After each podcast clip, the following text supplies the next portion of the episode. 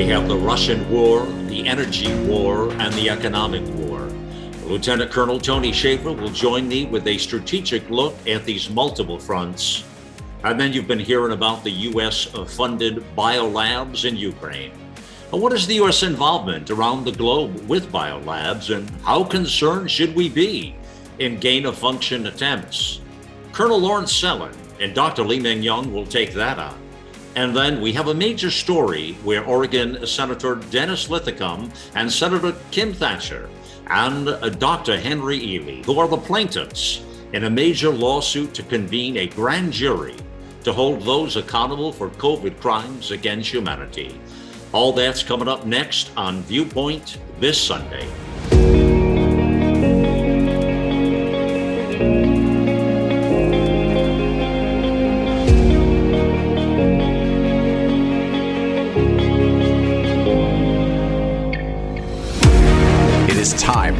Away the bias, the lies, and deceit and bring forth real talk from real people about real news, providing the out loud truth and capturing the essence of a new generation all in a fast paced hour. This is Viewpoint This Sunday. Welcome to the weekend news magazine, Viewpoint This Sunday. This is Malcolm Out Loud here. Well, as we said up front there, it is, uh, well, you got the, the Russian war, you got the energy war, you got the economic war. And, uh, and let's not leave out of this equation, you still have uh, the fight of COVID is still happening too. It's hard to imagine that is still taking place, but it is indeed. Lieutenant Colonel Tony Shaffer joins me. He's the president of the London Center for Policy Research and a CIA trained intelligence operations officer with 35 years of experience in global and national security. And since since Colonel Shaffer and I spoke last, and since you've heard him here on the program, the world has changed dramatically. Curious to get your thoughts about the comments from um, uh, uh from President Biden, uh, calling uh, Vladimir Putin a war criminal. That just happened this week, and that was it was a surprise to a lot of folks. This was after the address that Zelensky had uh, with Congress and all of that. Uh, now, the Kremlin, uh, their official spokespeople came back and said that Biden's comments were unforgivable. Um, and we consider unacceptable and unforgivable such rhetoric of the head of state whose bombs killed hundreds of thousands of people around the world. It's a hell of a comment back here. What do you say to that? Propaganda is propaganda. And I think uh, Biden is not smart enough to understand how to properly use information. Uh, let's be honest here. Uh, Biden is not a man that who's uh, who has control of his own faculties. Malcolm, he's uh, a figurehead that's essentially been a tool of, I would argue, the Obama uh, administration. Mm-hmm. I, I, think I think what we're seeing here is term three of Obama. he's pulling the strings. And so Joe's going to say whatever he's told to say. In this case, though, I, I do believe if they were serious, now I don't believe they are by the lack of action. If they were serious, they would have already sent a delegation with uh, at least four to five documented cases of war crimes. And yeah, uh, Putin has engaged in war crimes. And Malcolm, he's trying to break the will of the Ukrainian people. He's doing that by direct attacks against civilians. It's it's obvious but that's that's where it ends because the Biden administration is not serious. This this is something they could have done and should have done to gain the moral high ground yeah. and rally the world uh, around them uh, when this first was observed, but they didn't. So yeah. it's more virtue signaling. It's more uh, saying things for purposes of of expressing uh, uh, some level of, of, of something, but it, again, it, it, means nothing in the big picture, and it's just more empty platitudes preached by people who are morally bankrupt and fundamentally evil.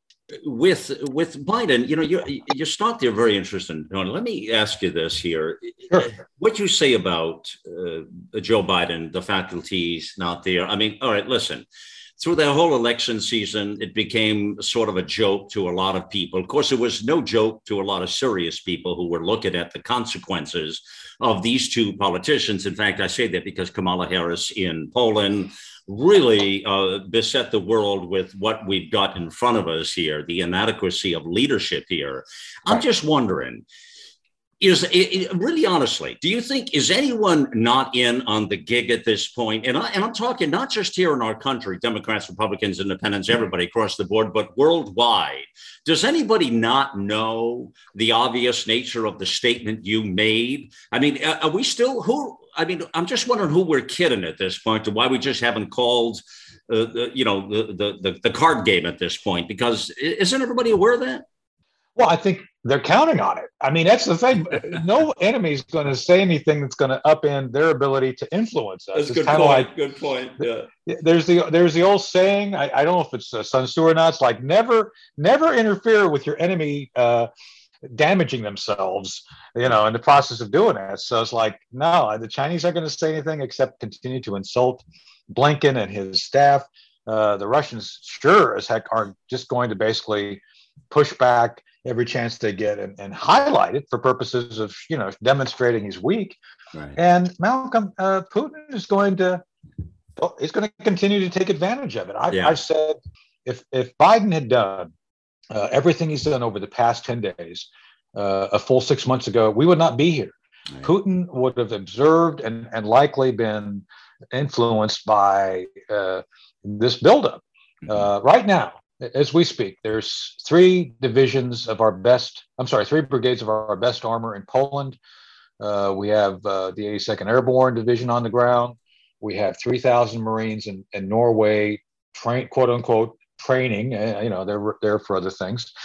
And had we done that, uh, made a serious effort to arm the Ukrainians, and uh, I don't know, do you remember during the Gulf War, Malcolm, how we uh, we were demonstrating how we were going to burst through the berms and go after the Iraqis.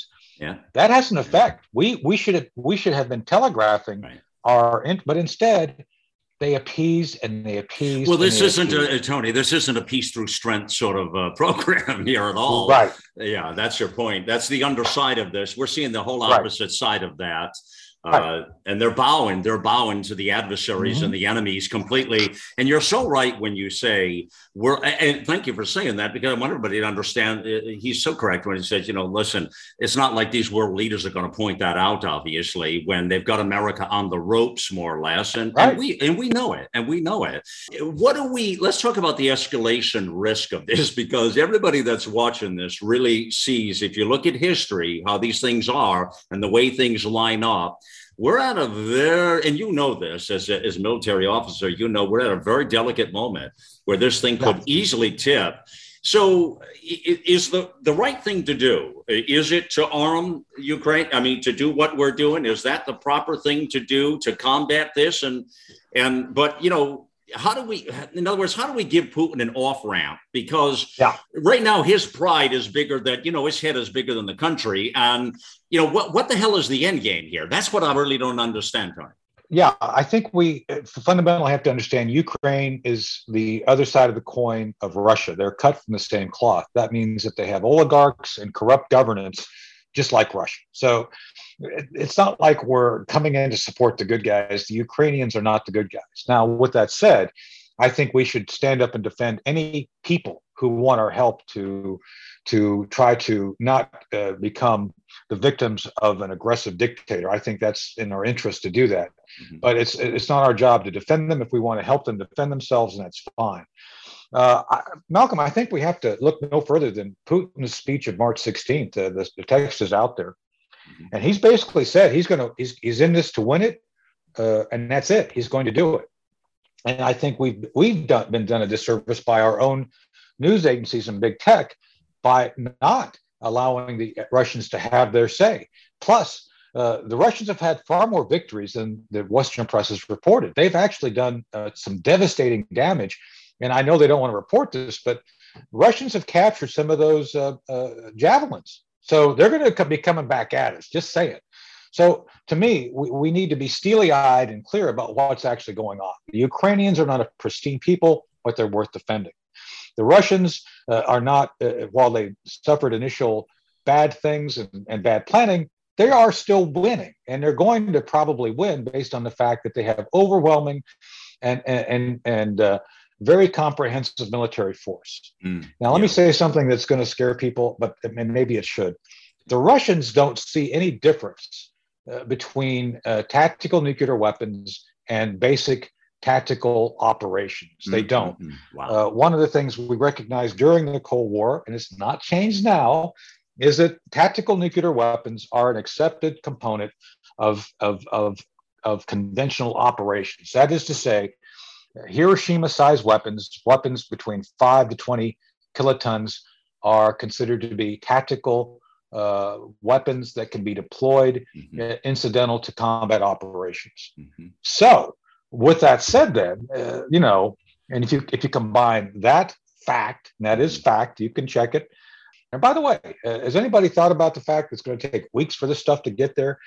If you spend $80 million a day in Congress, Malcolm, it's going to take three to four months at best to get stuff there. So, again, I'm skeptical of the, our ability to actually influence anything to the level necessary to have a, a positive effect. But with that set aside, uh, Putin will not stop. And I think, uh, based on their own doctrine, you could see the use of tactical nuclear weapons. They just introduced the hypersonic missiles into the game. That's right. Uh, some of their best technology. I would not put it past them to to before the end, especially if it looks like they're going to try to go for peace set off a tactical nuke or two just to get our attention. Mm-hmm. Yeah, and he, and he's already been doing a lot of that uh, saber rattle and and right. and attention, as you're saying there. You you know you say okay, he may use them, and I think everybody's fearful of that right now, Tony, because nobody is giving him an off ramp. This this uh, right. megalomaniac, uh, crazy guy there, who, whose people is also they're calling him mentally deranged and other names, and I which I really don't understand. We're poking the bear as right. we continue to taunt him, instead of getting people to the table, which I said two, three months ago before they even entered into the border, sit down with the man, figure this damn thing out. Don't go there. Yet they've right. gone there. Tell me, talk to me. So I'm with you. No, look, uh, I thought engagement, we've agreed on the idea of engagement. Uh, I do believe that Putin did have some legitimate gripes regarding NATO and NATO expansion. I think he was assured by certain Western leaders it wouldn't happen. It happened. So the way you de escalate is by engagement. And uh, the Reagan folks were masters of this.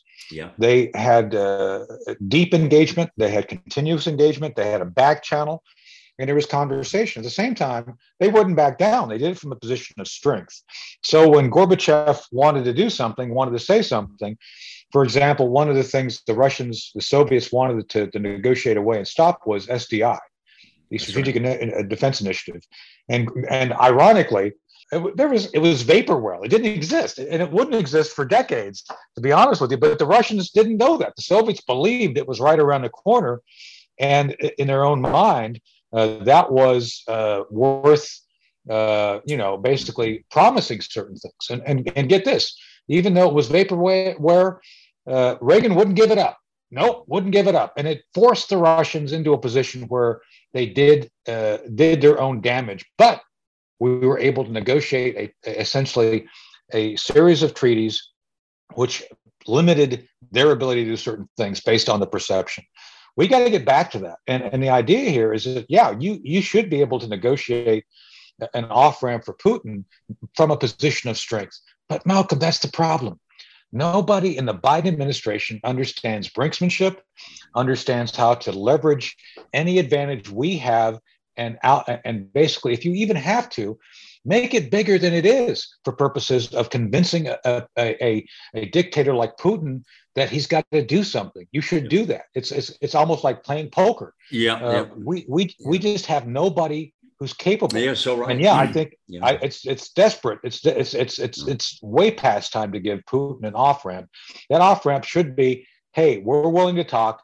You got to stop these are the things that we're willing to examine examine not not guarantee we will negotiate with you if you're willing to stop and these are the things that we're willing to do China is sitting back there loving all this. They're playing this brilliantly because obviously we know what happened before the Olympics with uh, Putin and Xi Jinping and all that. When Biden says, well, there's a red line there, and we told China not to cross that. Like, does yeah. anybody really believe that, that Xi cares what the hell Biden thinks or anybody in Washington thinks?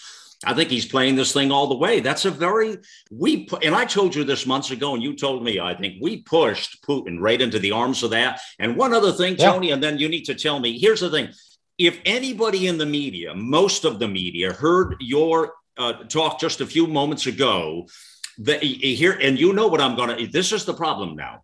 Everything you said being real and putting it on the table they would call you a Putin apologist. Is oh, that's, that's what they're saying insane. now. But Tony, how does that yeah. win? I mean, Joe Biden is completely compromised. I wrote a number of op- editorials before the election where I called him Be- Beijing, Beijing Biden. It's true.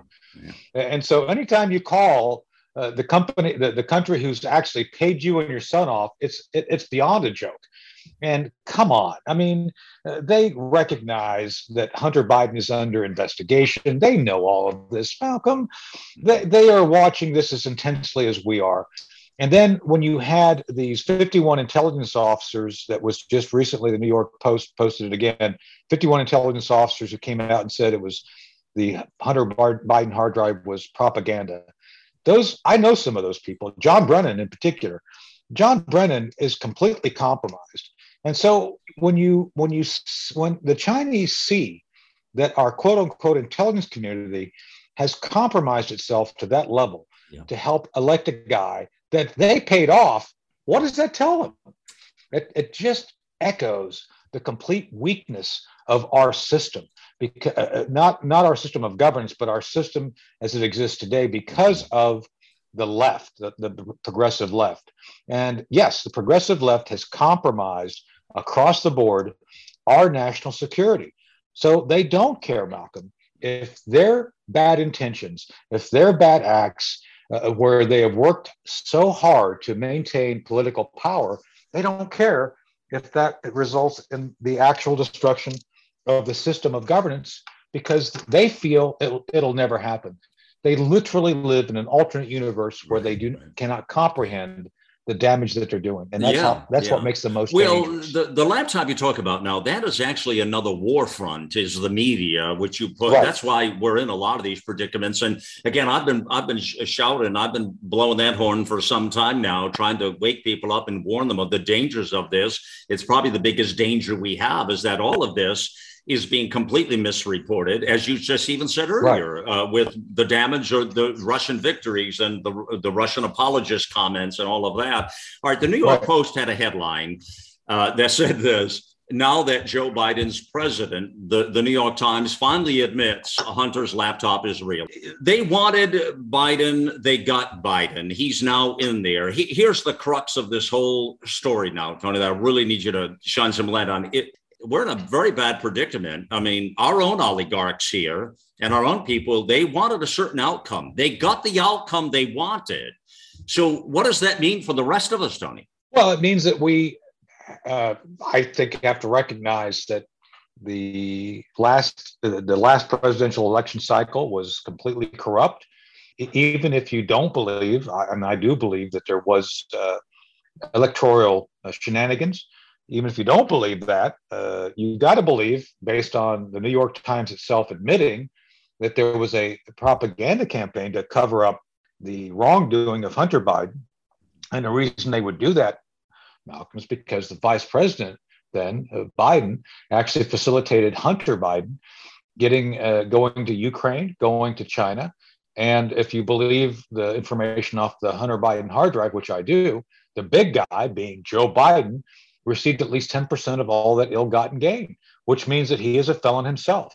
And so, with all the talk of uh, the grand jury regarding Hunter Biden now ongoing, him but paying a million dollars to the IRS trying to stop charges, which I still think are going to come.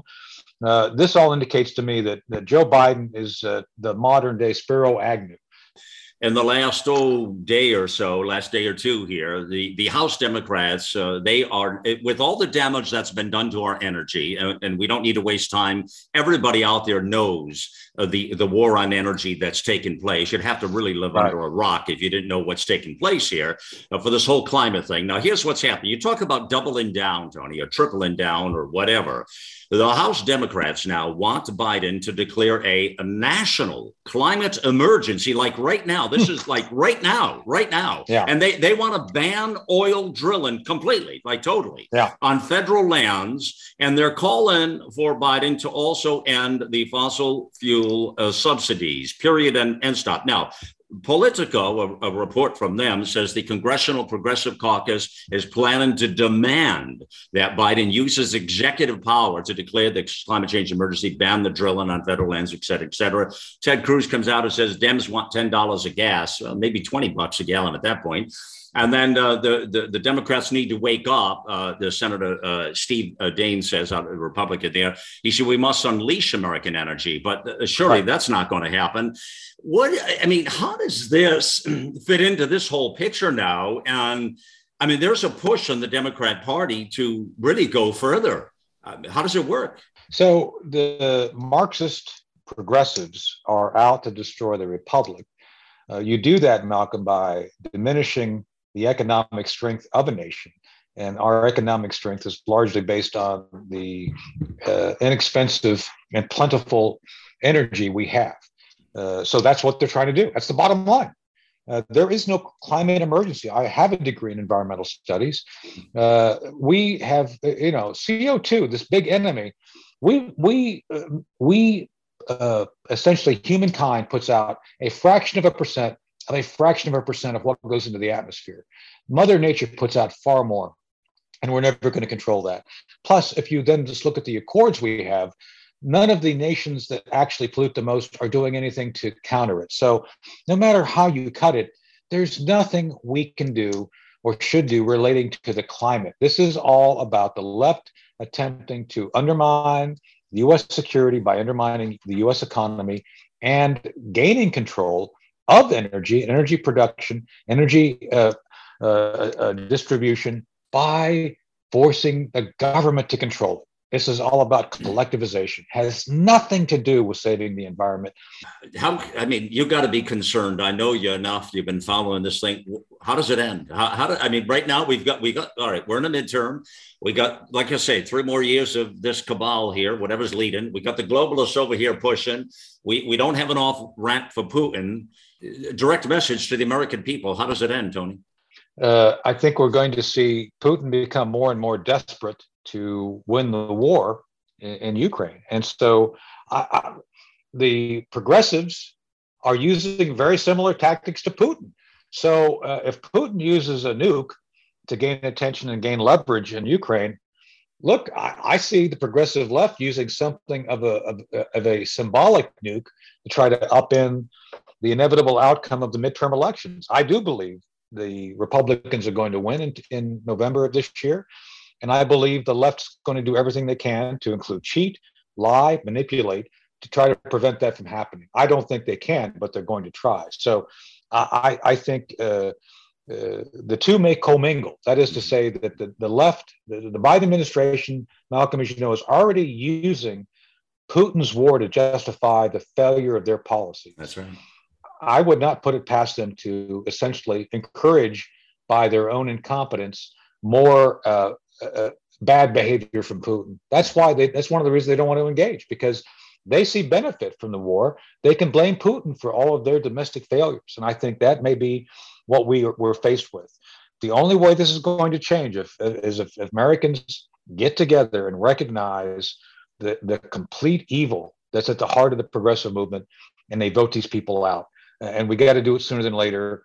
Uh, I'd like to see a a, uh, a a, a conservative Congress so that by at least at least for the last two years of the administration, there would be limitations on what damage the Kamala Harris and Joe Biden administration can do. Uh, we, we've got to focus on that. So that's the only answer that we have is that, that to, to retake the House and Senate in the midterms and try to limit the damage of the of the Biden administration until 2024. That that is our only hope at this point. And the other big front we have is going to be the biolabs. You've been seeing these stories coming out of the Ukraine on uh, the potential biolabs and the United States involvement in those biolabs. And there's been a lot of misinformation there and uh, uh, just bogus uh, completely that uh, I think needs to be cleared up. I, have asked uh, Colonel Lawrence Sellin and uh, Dr. Li Meng Yan to join us, who are both experts in this field. Uh, they'll be on next in just a moment to talk more about this. You know, this is this is an area of great concern uh, for us, and and we've seen this after. Well, you might say the fire drill of COVID, and I, I say fire drill because it surely could get a lot worse if these uh, many of these chemicals. Uh, these pathogens are released onto the world as we're seeing a lot of these rogue environments. Uh, it's not just China, as you're seeing on the in the news headlines here as well. Uh, you know, as I often say to you, friends, uh, the world we live in is changing by the hour. I mean, really by the hour. And we've learned so much from COVID. I mean, we've been on the front of that war here at America Out Loud for sure. Uh, but these pathogens and variants are something we take very, very seriously in our healthy immune systems. I talk to you a lot about these products, and, uh, you know, we've become an outreach for these kinds of conversations. One of the products that I'm pleased to tell you about today is the Genesis Fogger. Uh, now, the Genesis Fogger is an incredible piece of equipment. Uh, and what you do is you put HOCl, you've heard of HOCl, potentially the hypochlorous acid, which is absolutely incredible. Uh, I mean, we all need to get more familiar with HOCl and be using it because this kills the pathogens.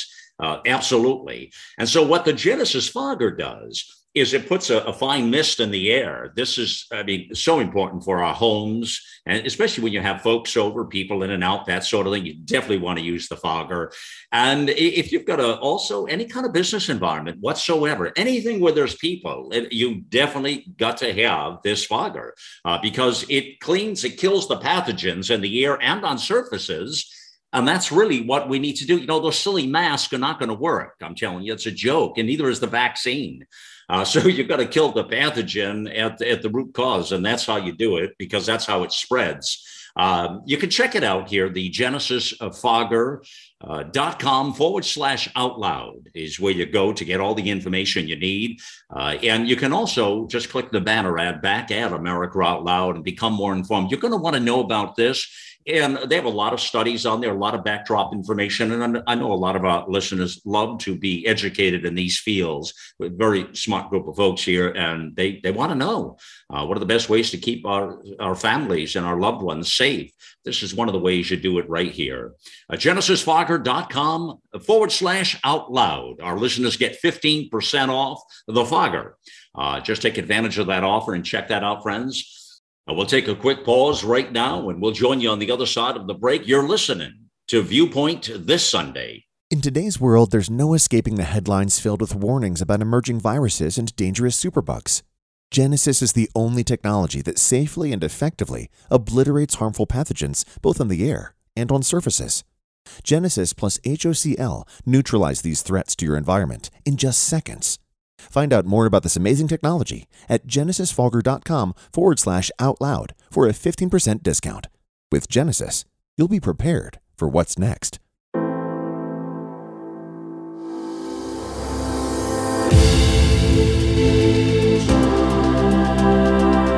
As Americans, we seek to form a more perfect union. To paraphrase Abraham Lincoln, we are a government of the people, by the people, and for the people and God willing, we shall not perish from the earth.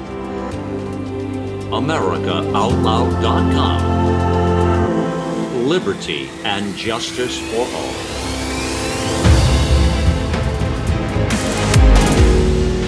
Welcome back to Viewpoint this Sunday. It is Malcolm Out Loud here, yours truly, and uh, big program here today on Viewpoint. I want to talk to you next about these biolabs, uh, mostly because there's a lot of misinformation out there, and as there always is with the media, and you know, like we just talked about up top of the program, they all have an agenda, don't they? Now, uh, so let's clear some of that up next here, and I want to bring on uh, Colonel Lawrence Sellin joins me. And uh, Colonel Sellin uh, served in both Iraq and Afghanistan. Uh, he, he worked as a research physiologist at the U.S. Army Medical Research Institute of Infectious Diseases in Fort Detrick, Maryland, there.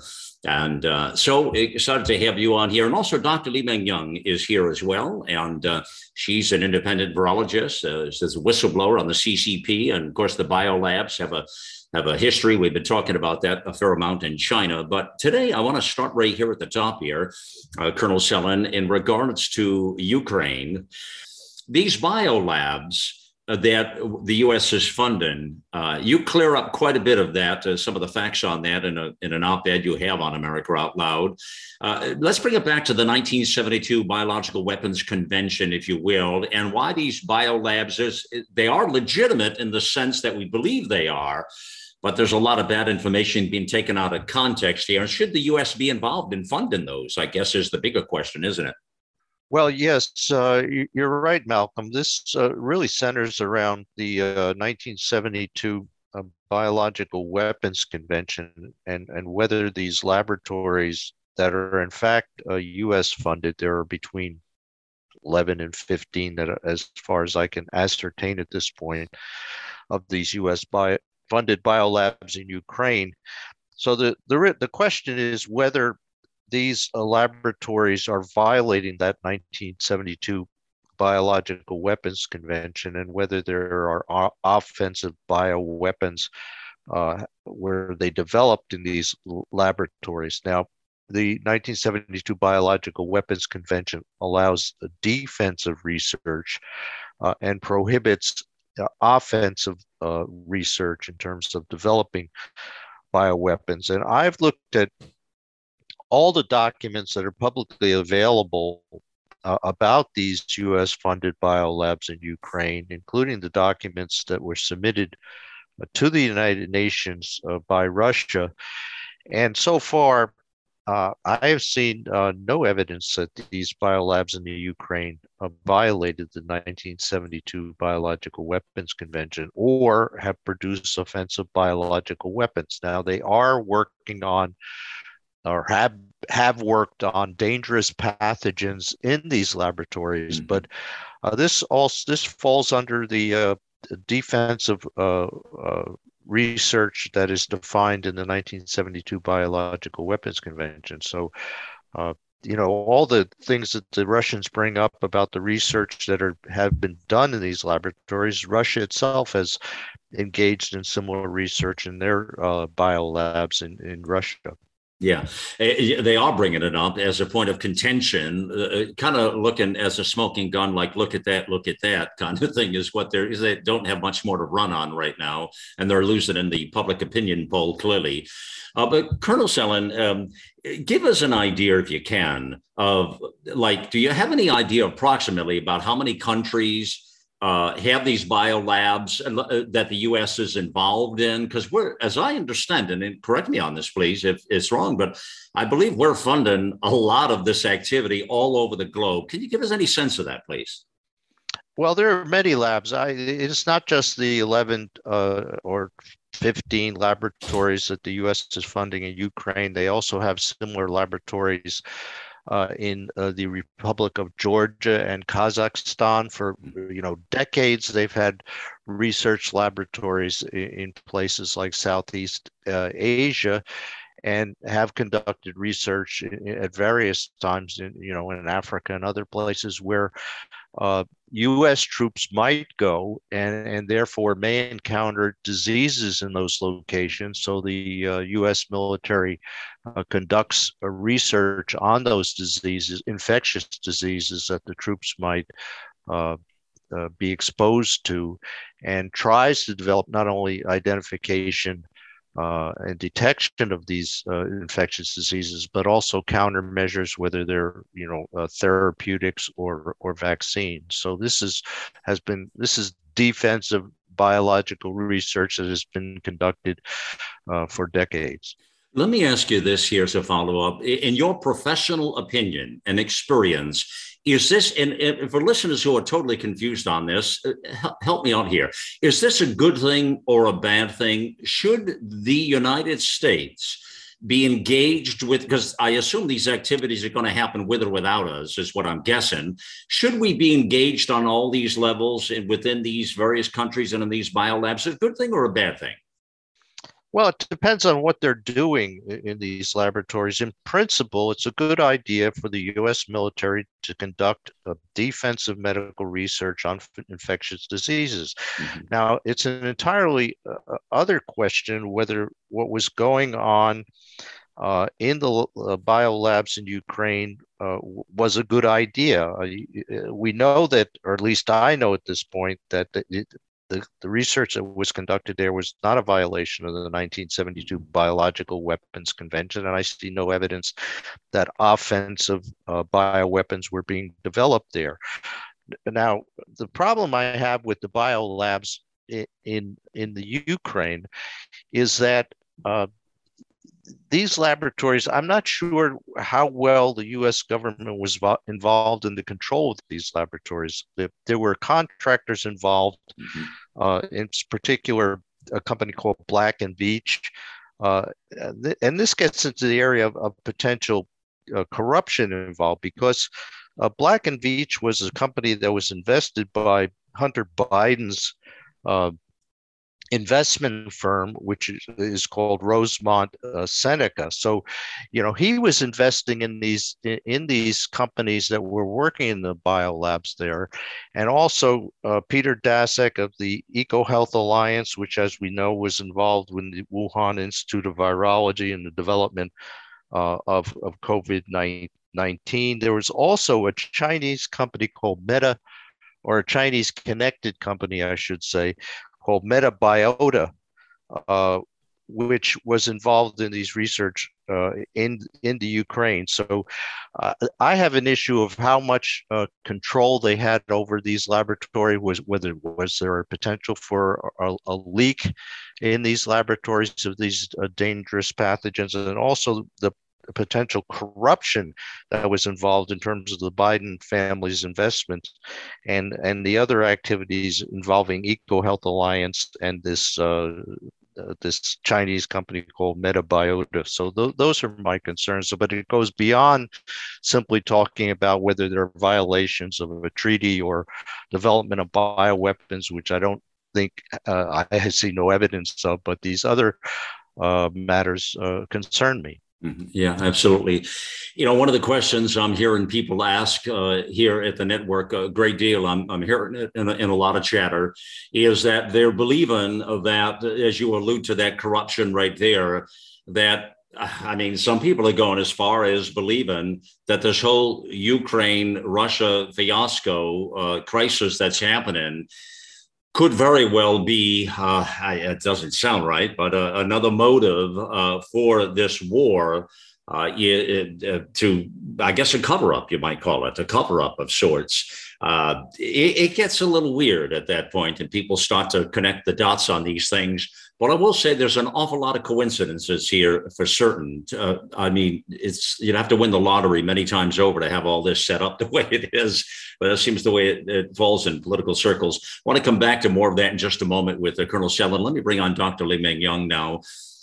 And we talk about the China connection, which uh, uh, Colonel Sellin appropriately brought up there, and this meta biota here. And, and by the way, all of this uh, my friends, is in the terrific op-ed, which uh, uh so appreciate that uh, Colonel Sellin has on uh, the, the network, the platform at America Out Loud. And you, want to go read this in, in its full entirety, and you want to um, understand the connections and the points that he makes, because he clears up a lot of misnomers, is what he does in there. That is entitled The Facts Concerning the U.S. funded biolabs in Ukraine. And you'll, I think you'll see it on the left side under trending as well on the front page here at America Out Loud. I recommend you read through that and to get a good sense of that. Dr. Li-Meng Yan, let's talk about these biolabs now. And you and I have had conversations over quite a period of time now uh, within China and their reach into this field, which back to the funding of the Wuhan lab and how we got off track with that. And Peter uh, does Daszak, which uh, Colonel Sellin points out there. Eh, well, let's just bring that to the table now and talk about the China piece of this and how concerned uh, we should be for the biolab program uh, beyond Wuhan, but throughout China. And what I want to tell people is the Ukraine uh, biolabs uh, funded by America and as well as the other uh, the so-called hundreds of the biolabs all over the world. Mm-hmm. Now it's become the center of this bioweapon topic worldwide. However, if you go back to see this kind of uh, international collaborating projects, right. not only for biology, but also involved into many other aspects, almost all, you will see America has donated quite a lot of money to help this kind of development all over the world, not only in biotechnology uh, field. And also that's why in WHO, according to President Trump, that America was the biggest and now it's also the biggest donor for WHO in the ground. So what does it mean? It doesn't mean that Americans' money are used by American government to making bioweapons all over the world or other things. It means some other government can use these kind of opportunities and use the kindness from Americans to misuse such money for their own purpose, which is very clear here. Uh, like you, you know that in Wuhan, they use the taxpayers' money from America to develop the COVID-19 as a bioweapon. And also, the American, uh, when American government try to understand what happened, Chinese government start to claim that because of America. It's easy that when you give the money to this kind of countries, although you have the uh, task of the surveillance, but you cannot control this government. So the nation like China, they have their own total, uh, I mean, the power to control such labs. And also because it's such a big country, so it can compromise your scientists like EcoHealth, uh, Peter Daszak, and also Dr. Fauci, and to let them be blind when Chinese Com- uh, Communist Party misuse this money to develop the unrestricted bioweapon.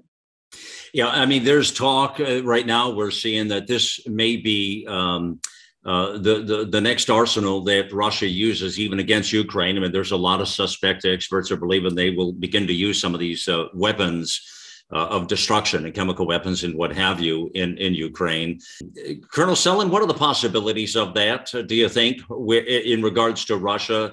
What do you, what do you think about their use of them in the Ukraine uh, war there? Is that a strong possibility? It's very hard to ascertain uh, how much of a possibility it is. I, we, we all know that uh, chemical weapons were involved in Syria, and Russia, of course, was involved in Syria. I don't know um, I can't say there's a direct connection or an indirect connection mm-hmm. through their surrogates there, but uh, I think uh, the the the United States brought up this issue of chemical weapons recently, and it may have been simply to preempt uh, the Russians from considering this, basically saying to Moscow that, well, hey, we know you might do this, uh, using these biolabs as, as an excuse. Uh, and time is working against uh, the Russians in, in Ukraine. Uh, the, the longer they stay there, the more uh, pressure will be uh, against them in terms of, of, a ceasefire and withdrawing. They're certainly losing a lot of equipment and, and men, so it's not going very well.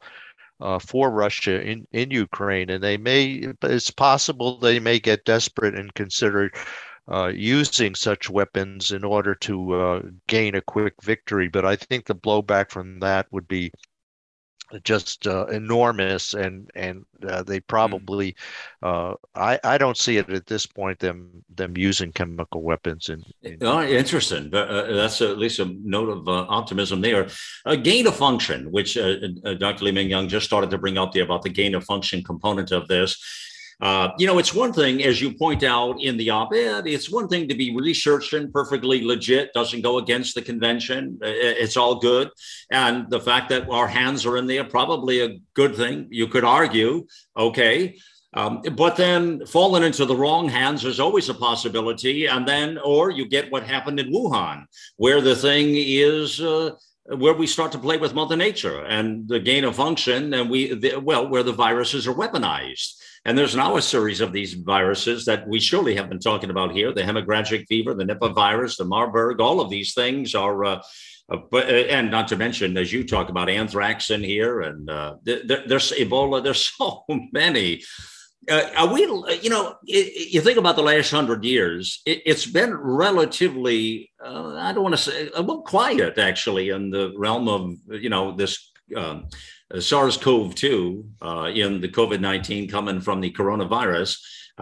but are we looking at a whole do you really believe are we looking at a whole new world order colonel Sellin? is I, I, get a sense we're talking so much more about this today than we did in the, the 70s and 80s and 90s is, is this the new world order is this what we're going to be dealing with just ahead well, short answer, Malcolm, in my opinion, is yes. Uh, the uh, ability to uh, genetically manipulate viruses in particular, mm-hmm. it, it, has become very easy. There's a technique called CRISPR, which is uh, a very effective technique for uh, altering the uh, genetic material in viruses and creating these uh, new new viruses essentially that can be potentially uh, very dangerous. So uh, this technology has been developed mainly over the last 20 years, mm-hmm. and it's very sophisticated now and very easy to do.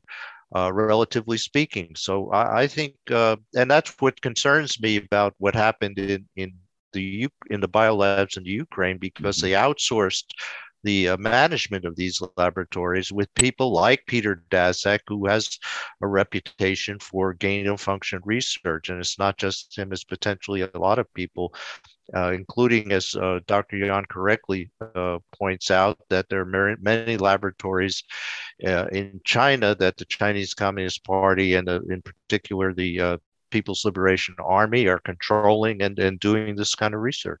We, we see the developments of the biolabs as we're speaking about all over the world, and we're talking about the gain of function, the weaponization of these potential pathogens. Uh, you know, this seems to be an outcome that is not going to be favorable to any peoples on on Earth. I mean, these are deadly uh, pathogens we're dealing with. Uh, how do we offset this problem moving forward? What what are steps we could take? If any. Yeah, Malcolm. So that's why, uh, remember, we start to talk about the hemorrhage fever virus. And right. also, we talk about Chinese unrestricted bioweapon program from last year, from the last month. And we keep telling people, uh, we let people understand the evil purpose and also the big, huge plan uh, behind all this pandemic and also what will happen in the future based on the intelligence and also evidence. The thing is, yes, uh, there are a lot of uh, very uh, lethal pathogens can happen uh, because there are always this kind of uh, weapons in some labs and which are controlled by mm, no matter Russia or China or their uh, evil allies. however, what we can do is we must go back to say uh, the legal problem now, what we need to fix. I mean, we means the legislators, uh, especially the American legislators, because uh, the, um, uh, the Chinese Communist Party can be so confident uh, in releasing the COVID-19 and then celebrate their trophy and also develop more. And now even this kind of bio-defense, bio-weapon related industry becomes the uh, biggest supportive industry in China now. It's because no punishment. And why there is no punishment? As we discussed before, Chinese Communist Party well studied the uh, Convention of Bioweapons. And they know that there is no way, no matter from the treaties or to the U- United Nations, can find a real uh, specific way to hold them accountable. Uh, Colonel Sellin, in a final point to you, uh, you know, we mentioned up front here the 1972 Biological Weapons Convention. Uh, I'm wondering at this point in the conversation, are we at a point in the world where there should be a meeting of the minds? I know we're dealing with some other fires at the moment, but I'm talking about the responsible players because you know these weapons in the wrong hands of some of the terrorists, uh, the, the, that component become extremely problematic because these are killers, uh, like any other big weaponry uh, it can do massive damage into an I mean, we're talking millions and billions of people on the planet. Is this the time when some sort of a new convention should come together, or some sort of a meeting of the best minds on our planet? I haven't heard anything about that, but uh, is that where we're at?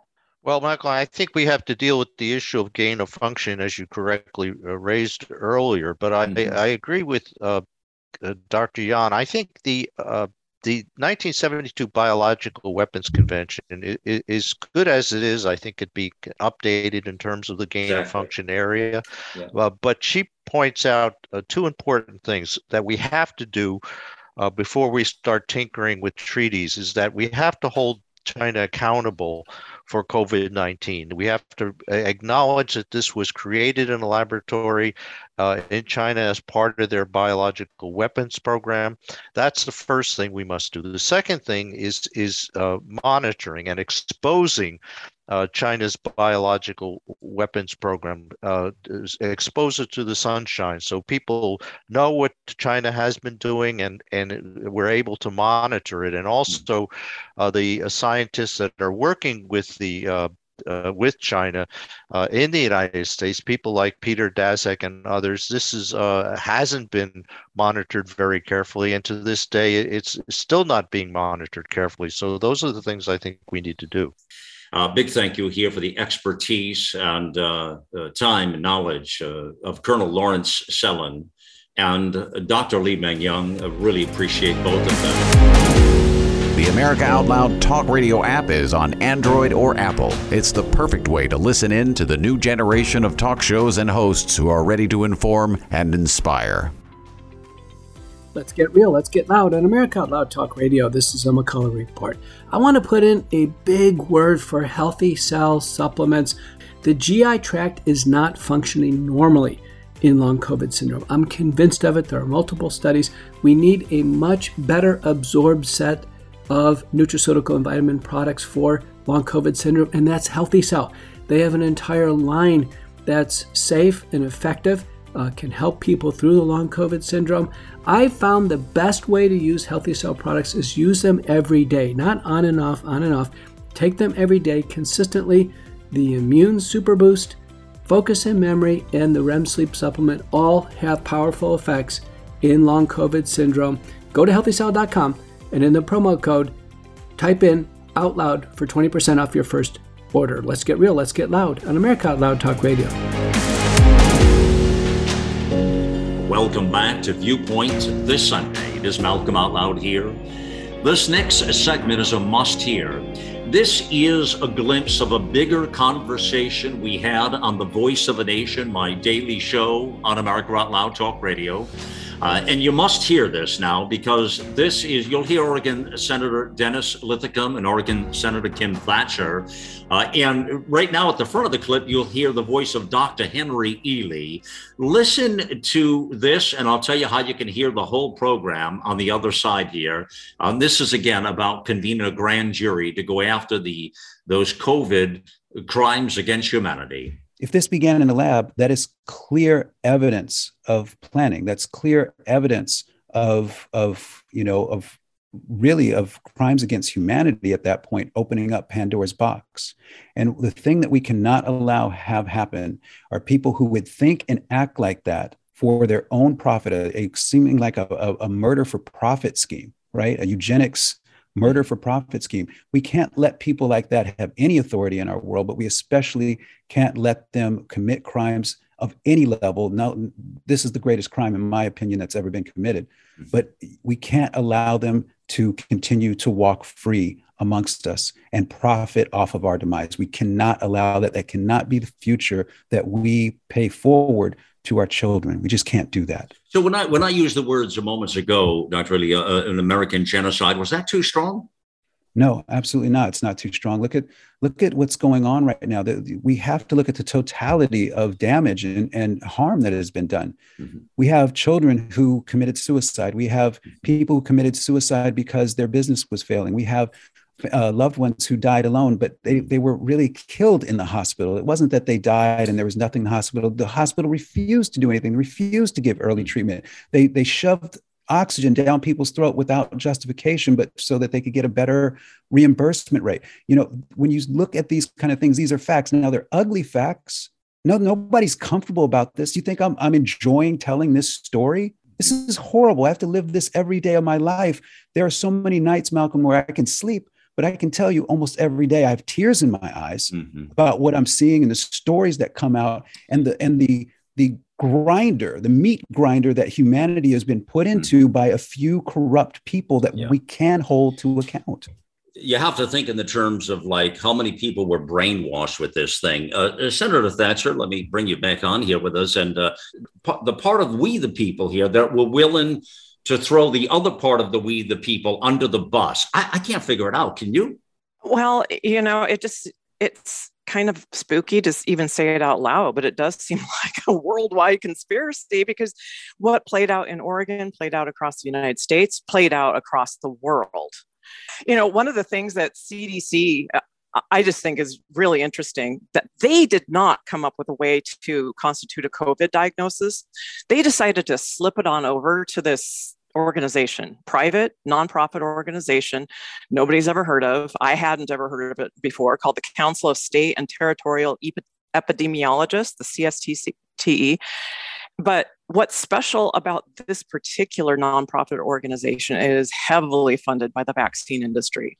So you have the people who basically have an interest in making sure people get vaccinated coming up with a position paper on what constitutes a COVID diagnosis. And so they determined that a single cough, no matter if it's an allergy, if it's an undetermined organ or origin, that would qualify as the positive diagnosis for COVID. A single cough. Like, okay, right? All right. right, right. So it and it did not require a test to prove a diagnosis. Well, we can talk more about the tests later, but you know, whether they are accurate or not. But basically, they could count people multiple times because they declined to define a methodology to ensure that the same person couldn't be counted multiple times. So that that could be counted as a case each time that person coughed or whatever. Mm-hmm. And it, this was done. I mean, I can't imagine the CDC could not have come up with ways to mm-hmm. to determine a diagnosis. They have, I mean, the, they're the CDC. They're mm-hmm. world renowned. They were. Uh, Senator Linthicum, let's bring you back in here, please. And uh, I, uh, let me just ask you so, how do you feel looking at this overall now? Let's bring it to a head here. Uh, what does success look like for you? I mean, real success with this whole process of you putting yourself out there. What does it look like at the end? I think the success is a, a, a little bit of holding people accountable um, and uh, and then organizing public support for a constitutional amendment. Unless we put medical freedom into the Constitution, the time will come when medicine will organize into an ever undercover dictatorship and restrict the art of healing to one class of men and deny equal privilege to the others and will be constituted to be the Bastille of medical science. And so, what he's saying is look at if we make medicine this special government run medical institute we will they will become dictators and we will lose our religious freedom, our medical freedom, our freedom of speech, and they, holding the cards of privilege, will be put in charge. I mean, the kind of rampant devastation that we're seeing in the public square over social media, in the economic realm, these are all terrible uh, portents for the United States of America and where we go from here. Well, that full program you can hear uh, on AmericaOutloud.com. Just go to the platform. And in fact, that program is on podcast as you hear this Viewpoint this Sunday, you'll hear the Voice of a Nation podcast on this program that I you just heard the glimpse of right there. Uh, it's a remarkable interview we do over the course of an hour with Oregon Senator Dennis Linthicum and Kim Thatcher and Dr. Henry Ealy. Uh, there's a lot to learn here about this one, uh, but this is we need everybody to push because again, short memories not going to fly here. It's about holding people accountable for a lot of the uh, misgivings that have happened. over these last couple of years, and you know what I'm talking about there. My friends, it's all back at AmericaOutloud.com. Thank you for being on the mission. Remember, it's time to get involved and get loud.